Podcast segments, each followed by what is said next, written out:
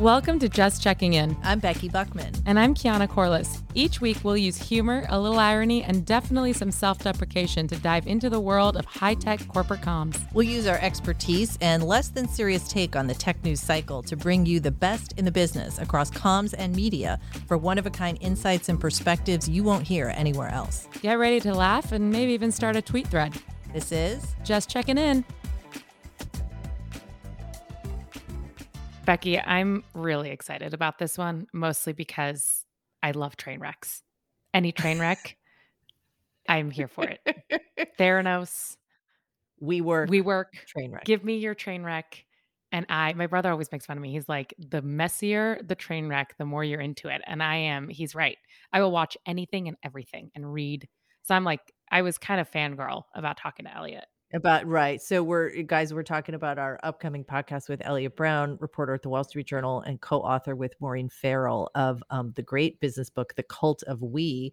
And I would note that since we taped this a few weeks ago, Keyana, that book has shown up on a bunch of best business books of 2021 lists. So I think our listeners are in for a treat here. And here's, I think, what the interesting part here is, is that especially if you work in tech and you work in comms, this book is fascinating. I mean, the way that Adam sort of ran that company, and then if you look at it from the lens of a communications person, first of all, they cycled through quite a number of comms people, which is not all that surprising when no, you read no. this book, but it is it's very interesting to me I think from our vantage point of looking at when companies have really good PR and it's actually a disaster in the background and sort of how do you reconcile as a comms person knowing sort of what's going on and still trying to shape a narrative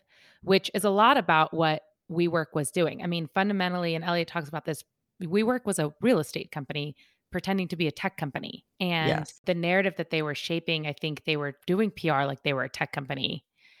And that wasn't actually the case. Right. Just like we talked about in the podcast, we talk about mattress companies masquerading as tech companies, coffee companies. But yeah, I agree with you. And I think this, this is a great interview. It's a great book if you haven't read it. And it does bring up a lot of relevant issues for tech comms professionals, especially right now. Another example of, you know, the PR marketing getting ahead of the company is, of course, Theranos. That trial, the Elizabeth Holmes trial, is still going on.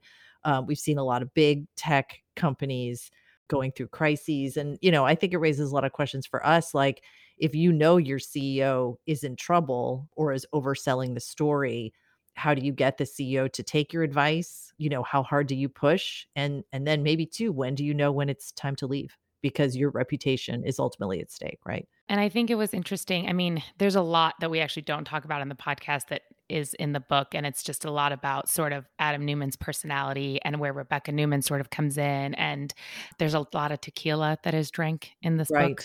Right. right. Not a lot of that in my workplace, but um, no. but hey, at uh, WeWork apparently it was all the time. A lot of pot, apparently. Yeah, yeah, that too. But also, I mean, you know, you, you look at, and you and I both work in a world where there's a lot of money being invested. And a lot of WeWork's sort of enablement was how much money was being invested in this company. And it's at one point it was a $47 billion company. It was a billion dollar company when it's only had a few leases, which seems insane. And so it was very interesting to me to sort of watch that play out in terms of a business that's very linear acting like it's scaled. And so watching that while we have these incredible multiples and lots of fundraising happening, you start to get the sense of like, oh gosh, is this okay? yeah, yeah. I mean, this is this is in many ways a story for our times, right? And it's a cautionary tale, obviously, and it's a cautionary tale of what happens when you have a larger than life founder, you have too much money, and you're surrounded by various groups of people who are enabling you. And you know, we've seen versions of this story before, but it's a good one and uh, it's a train wreck, which is why uh, we liked it so much. And I I think it's so interesting to to talk to Eliot to see sort of, you know, he had this front row seat and it is interesting to me to see what it's like from his point of view. Yeah. Um, and how it became a book and then a documentary and then a movie and all the things. But it is very interesting to just hear where he starts to say, like, oh man, this is not adding up. And we should say we did interview him the day that WeWork went public, which was super coincidental. Right, via a SPAC, which was super interesting because, you know, one of the biggest plot lines in the book was the company realizing it was running out of money and that it had to go public in order to raise enough funds to stay solvent, and then how that IPO fell apart. So, again, super salient, super timely, and I hope everybody enjoys the interview. Yeah, let's do it.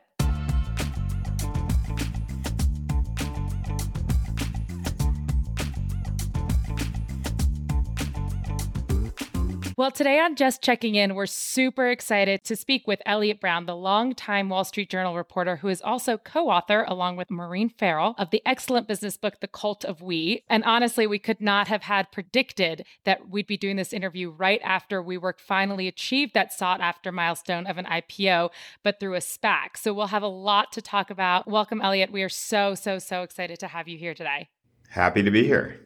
All right. Well, I'm just going to dive in with the news of the moment, which is the fact that WeWork did finally go public via a SPAC. I mean, after all your reporting on this company for the journal and for your book, did you ever think you'd see this day? There was probably a conversation with an editor a little over two years ago while WeWork was filing to go public then, or had filed to go public then, but the bad news was going up and we were on a call and I was like, I just don't think they're going to go public. And there was sort of silence. Like, really? Is they come to that. WeWork always has this magical way of finding the sort of easy money out there or the most overfloweth chunk of the, the finance system. So that's what SPACs are today. That's where they would gravitate to. And at least on day one, it seems the public markets like them. They're up like 30% from the original uh, deal price. You talk about in the book that 254 page doc that came out with their financials was sort of the beginning of when the fawning over WeWork was starting to turn a little bit. Had you seen it before that, or what was the moment for you where where things were like maybe not adding up? I'm a little naturally skeptical of a human. I originally met Adam in 2013 and he was like really pushing. He's like, "You're a real estate reporter. Why are you covering us? We aren't a real estate company." And I was like, "Oh, that's funny." Uh, but then they kept pressing that point. They had told a landlord to call me to tell me that they said they weren't a real estate company. I was puzzled by that. And then the, the light bulb moment was when I, I first learned of their valuation, which was at the time 1.5 billion. And at that point, I was like, Oh, how could like I, I, knew I was a real estate reporter. I know what a building's worth. They, you know, had a small number of leases that where they didn't even own assets and uh, were worth, you know, the size of a pretty big building, um, far in excess of the size of the leases. So I, I sort of realized from then on that what they were doing was portraying themselves to the market as something like a tech company or a growth company when it, you know in, in reality that they were a real estate company and it, the reason they were doing that was to get a bigger valuation and that's, I mean, that's kind of the central tension in the book. And, and it's something that you started to see with other companies too. Like, is it a mattress company or is it a tech company, right? Mattresses are, are one of my favorites. Sitting in New York, just observing the economy,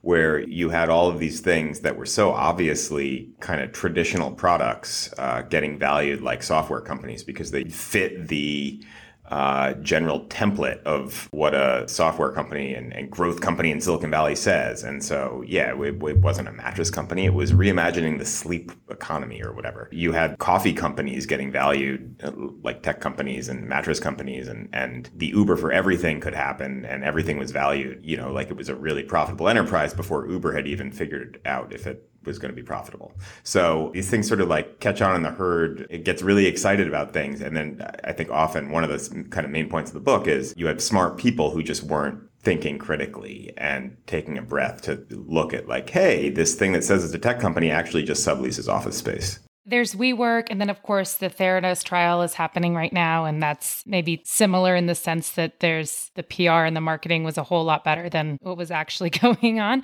You know, you said that you're you're naturally a skeptical person. How do the WeWorks and Theranoses of the world sort of have implications on tech reporting? Have is this has made you guys even more skeptical? In the middle of the 2010s, things were at this sort of fevered pitch of non-skeptical tech press. And so if, you look, that's when Elizabeth Holmes was on the cover of Fortune and Forbes. That that's when Hyperloop was on, uh, you know, the cover of Forbes. That's when Adam Neumann was on the cover of Forbes. Uh, there, there's a recurring theme here with that one because I, I actually think it was really problematic that you had this organ of the press taking the the stories that that companies were telling about what they wanted to see in the future and sort of presenting them as reality today. And you know that, that that's what venture capitalists do. Like that that's their job. Their job is to sort of look at the future and and see it's something that could be big and kind of push a company to get there. And they often talk about it like it's in the future before uh, it is. Um, but the press, that's not their job. Our job is to be like, well, that's great that you're you plan to disrupt this industry, but today you're losing three dollars for every dollar you take in, and you know your product fundamentally loses money. So like maybe you'll get there, but let's look, kind of look at it more soberly. And that wasn't really happening. So I think then, you know, fast forward, but Theranos was a big turning point, and, and that was a colleague at the Journal, um, John Carreyrou, who, who really, I mean, that that was because of the Wall Street Journal that that company fell, and it was just exposed uh, as opposed to the public sort of changing its mind about a company. And that I think woke up a lot of the the press and and the established outlets to ramp up reporting resources out here and start to you know realize that um, maybe everything isn't this halcyon future of you know utopia and maybe we should look at things like profit and losses for instance. But looking at the environment today that's interesting and I, I agree with a lot of what you said. But like today we still have a you know an arguably pretty frothy market you know? Um, a lot of the companies that are going i mean you know i can speak from my firm a lot of the companies that are going public are, you know, B2B companies, you know, s- stuff that's very different than a WeWork, you know, real companies. Do you see that change though? Because the market is still frothy and are things really that different or do you think things are? Good question. I, I mean, one answer is sort of, well, it turns out the press has no effect on anything. So uh, that, that's one interpretation. I mean, I sort of. I wouldn't say that. I, I, write about some of these electric vehicle companies that have no revenue and are valued in the billions. And, you know, some of them, like Nikola is a good example. Like literally the CEO or the founder has been indicted for fraud and the price is still the same as when it went public. Uh, it's above when it went public, you know, like a year and a half ago. Um, and the company hasn't sold any trucks. One of the things that really has changed is even though you have the very frenzied environment for like software companies, you don't have the, the sort of consumer bubble of, you know, subsidized consumer products or subsidized rides. That that's ended. Uh, like if you were to say today, the, uh, the equivalent of what Uber said in 2014, where like, I'm just going to do something that needs $15 billion and we're going to be the Amazon of, of X consumer product. I don't think many people would support you in that. Eliot, I wanted to talk a little more about your reporting of this specific WeWork story because, you know, I obviously remember reading it in the paper before it became the book. Two questions. Maybe one is when did you know that maybe this was a book, that this was more than just a lot of good investigations that you were writing as stories in the paper? And then two, I'm interested in your relationship with the company. Like, was it friendly and then it turned sour? Was it never friendly? What was it like to deal with a company like this, where, as you said, marketing was a key part of what was propelling the story? Story? Early 2019 through the middle of 2019, I was just collecting more and more anecdotes about Adam Neumann and, and doing sort of more stories on conflicts at the company and it had become the country's most valuable startup after Uber went public. Like it was just so clear to me that something either it was going to implode dramatically in some form or it was going to you know sort of take over the world and we'd all be working out of WeWorks. Either way, I figured there was a books probably in the summer. It got to be much more clear that there was a book to be had in fall 2019 when everything was imploding. So like the, the deal actually came together really quickly. It was right before Adam was pushed out as CEO. We started talking to seriously to a publisher. And then the day he resigned, that afternoon is when when an offer came in from the editor that we ended up going with. You know, in terms of the relationship with WeWork, at first it was it was cordial and friendly. I mean, Adam in 2013 sort of welcomed me to the office, and then we talked for a while, and then he opens the door to his office and he, he tells yells at the whole staff this is Eliot. He's a friend. Give him whatever he wants. I mean, you know, at the time, I was like, wow, he really likes me. And then I realized, oh, he probably says this for everyone. If you fast forward, I think they gradually, you know, my stories kind of continued to point out in increasing levels of acidity that they were a real estate company with a tech valuation. And I think they at first tried to sort of like, you know, be nice to me and see if they could convince me otherwise that way. Cause they, they fundamentally didn't believe that, that they didn't think there was some mass, they didn't have some master plan to obscure that they were a real estate company. I think they actually convinced themselves that they weren't.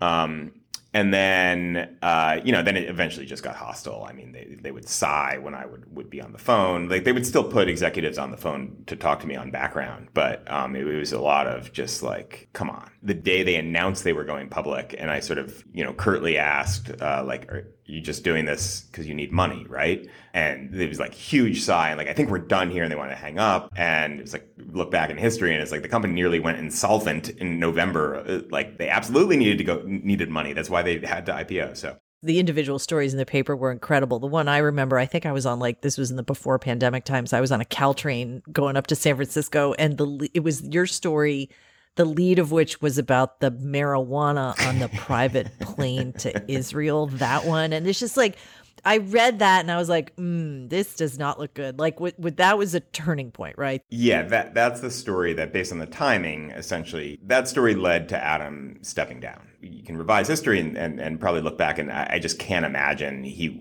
would have been the CEO of a successful IPO'd company. Maybe he would have been there an extra week. Maybe he would have been there an extra few months. Who knows? Yeah. So that story was the result of, of a collection of anecdotes over the prior sort of nine months or so about basically his erratic behavior. How, how you have this guy who's acting extremely un-CEO like and is a megalomaniac. That, that was the implication. I mean, he, he told people he wanted to be president of the world and you know was just uh, clearly obsessed with with gaining That's wealth. That's always and... a red flag right there. if someone tells you that, you have to kind of be like, uh, yeah, yeah, but, not but, a real position, not a real position. Okay. The megalomania is a thing that does come up a lot. I mean, I think it, it's sort of like a phenotype that venture capitalists tend to select for, particularly at some of these funds. Like Founders Fund says on its website, or it did last time I checked, they want founders with I think they use like a little bit of megalomania as the term. It's something like that. All right, come on. We have to curb the VC okay, bashing okay. here. You know who I work for, Ellie. Come on, come on. I'm I'm fine with it. I have zero issue with it. You can do what you want. Um, She's just her company's just backed by venture capitalists, so it's not as big. Yeah, we're okay. good. All right. We've got all their money, but that's fine.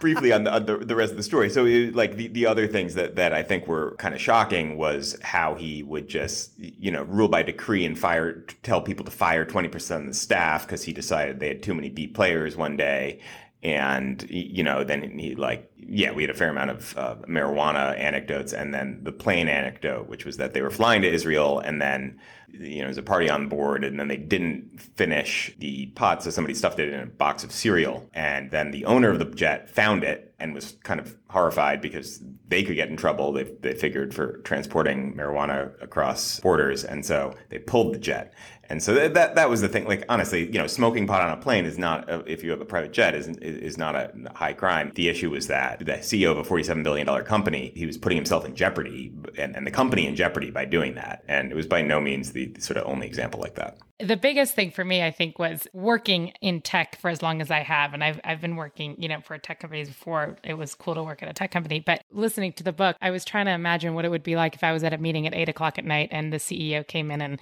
passed around tequila shots and how I would take to that honestly, I probably wouldn't take to that well because I'd want to be home. There's also a great Hulu documentary, which I think is based on the book that you guys wrote. Is that right? No, it's not officially based on the, book. We, well, yeah, they, they, interviewed us, and you know, a lot of the material, the the original source material out there is Wall Street Journal stories. But now, anytime there's a big story, it seems that like a zillion documentarians try to do a documentary, and then you also have this kind of rush of people trying to do a Hollywood streaming series based on a true life story.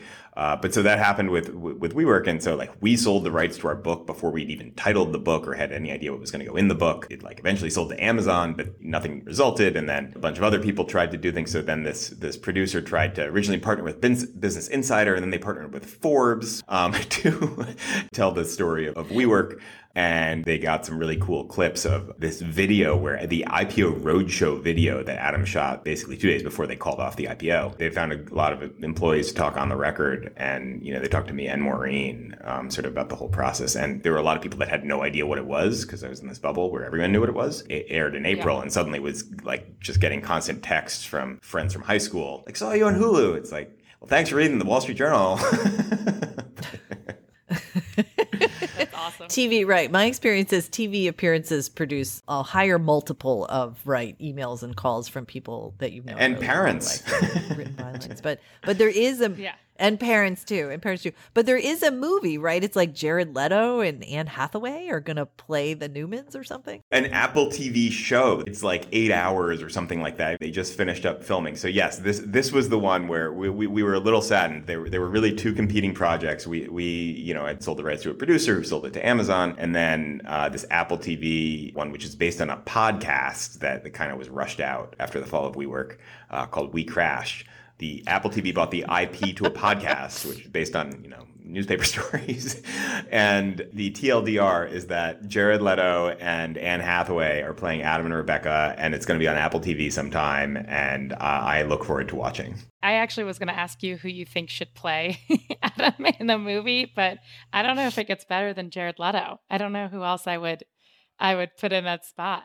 Apparently, the Daily Mail I, I haven't found it, but apparently the Daily Mail has like videos where someone was saying they recorded him from afar while he was filming this, and he apparently sounds a lot like Adam. So I'm very excited for it. Well, where do you go from here? Like, what's kind of piquing your interest, or what are you super interested in covering? I can imagine at some point you're over covering WeWork. So where do you go from here? All I want to do is not write about WeWork anymore. I've been pretty interested in, in SPACs. You know, I've been pretty interested in some of the themes from WeWork. Uh, and honestly, you know, sort of greed. That's a word that, that didn't come up much, but uh, recently a bunch of venture capitalists have sort of expressed concern to me in, in, calls we've had about you know stories I'm working on where they're like I actually think there's been this real turn where so much money is now leading to a lot of greed that, that we didn't see again just sort of a product of there being so much money out there people are like well I want a bigger paycheck. I think there's a lot of stuff there. And then, yeah, in, in SPAC land, um, there's a lot of companies that are, it's just a process that allows essentially startups with visions to go public based on their visions. And, and that's kind of a new thing. An IPO traditionally, like you're talking about what you've done. You aren't allowed to talk about the future or else you'll get sued but the rules are different for, for a SPAC. So uh, in a SPAC, which is essentially just you know a merger with a, a pool of money that's sitting on the public market that does nothing, you bring a startup public, and then you know people buy or sell the stock based on what they think the future is going to be. And a lot of people look at these PowerPoint charts that they they file with the SEC that say we're going to be really profitable in 2028, and uh, the, the price goes up a lot. That is so interesting to me. I worked for Tableau, which was a bootstrapped startup that went public. And the notion of like forward looking statements and the things that we were just not allowed to say was so ingrained in my brain. And then now it feels a little free for all, but you can call me old school. I don't know. Yeah. I mean, it, it is a completely different world. Like you would always be able to, as a startup, tell that to venture capitalists, but a retail trader, I, I, I don't think looks at a chart and is like, wow, I wonder what the risk is for uh, this company actually generating 30% profit margins. And, you know, a venture capitalist would know, like, well, actually, every single company that I ever see all day long is promising between 30% and 80% profit margins, and it never happens. Uh, but like a retail trader doesn't really have that context. Yeah, that's fair. One last issue I just wanted to get your read on was SoftBank's role in WeWork, because in reading the book, I think I did not have an appreciation until I read the book of the extent to which Masa and SoftBank seemed to push my interpretation in reading it was seemed to push Adam to be even more aggressive than he would have been otherwise.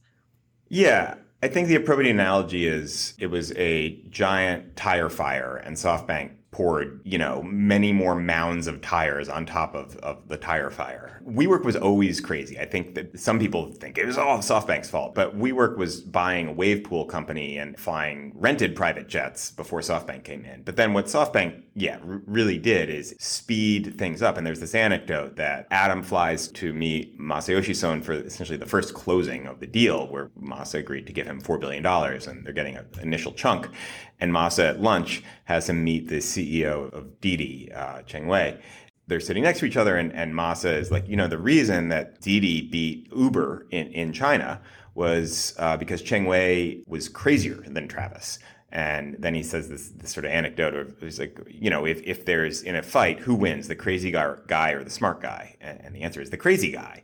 And so you you need to be crazier. And so Adam, like, admittedly to you know, he would call himself. He's like, I, I always thought I was the craziest person I knew, but but now he told me to be crazier. And so indeed, like he he then makes WeWork kind of do bolder, more insane things, and suddenly starts wanting to do things like buying Lyft and, and buying Sweetgreen, and uh, he buys a jet, and you know they go on this acquisition spree that, that later. I mean, they, they bought numerous companies for 100 to 250 million dollars, like three or four of them. They sold them for fractions. Uh, like one of them was like 120 million to 10 million, just because Adam wanted growth and and sort of you know to see WeWork as something far bigger than offices. So he tried to sort of rapidly expand into all sorts of other things. They started an elementary school where three year olds could learn about entrepreneurship. SoftBank was the main enabler um, and certainly the provider of most of the billions that came in. I mean, they gave them over $10 billion um, for a company that's today worth 9 billion. Not a great sort of use of money. Yeah, I, I think if you were to point the finger at one enabler, it would be SoftBank, but there's a lot of other, you know, investors in there. The bankers uh, don't come off looking great in our book. I mean, Adam wanted to hear a big valuation. So then you have these banks that theoretically are supposed to be sober advisors saying like, yeah, sure, you're going to be 96 billion dollar company. I actually one of the things I really liked about how you guys wrote the book was the context that you sort of created around why SoftBank was so hot on WeWork and then why the banks, you know, the the whole context around the bankers who had missed Facebook or, or Twitter who were who were literally just like I have to find the next one and and sort of why they were so blindly investing. I, I thought that the, some of the context that you gave actually almost made it, it didn't excuse it, but it explained it, the behavior. Yeah, I mean, it was a real fascinating thing for for Maureen and I, who like we talked about sort of you know after we decided to do the book, we're like, you know, there must be a more to the story between why SoftBank came in. Like Masayoshi Son didn't just meet with Adam for 12 minutes and then decide to give him four billion dollars. And you know, surely eh, Fidelity didn't agree to come in six months after T. Rowe Price at twice the valuation just because they were mad that T. Rowe did it. And then you learn, it's like, you know, there really wasn't that much more to the story.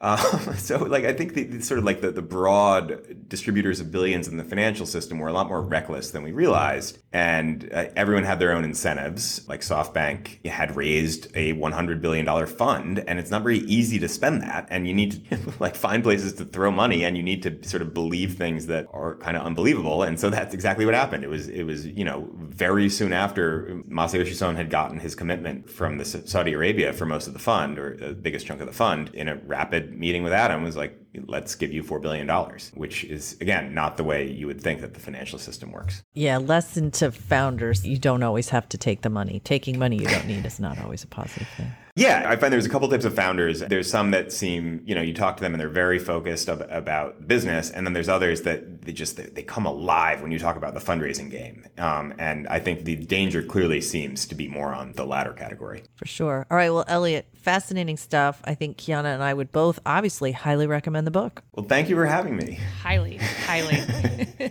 love the book. Thank you so much for uh, for joining us. Thanks for listening to Just Checking In. Follow us at, at Keyana Corliss and at Rebecca Buckman. Just Checking In is a Studio Pod media production. Our producer is Teresa Buchanan, and our show coordinators are Nicole Genova and Alex Karkos.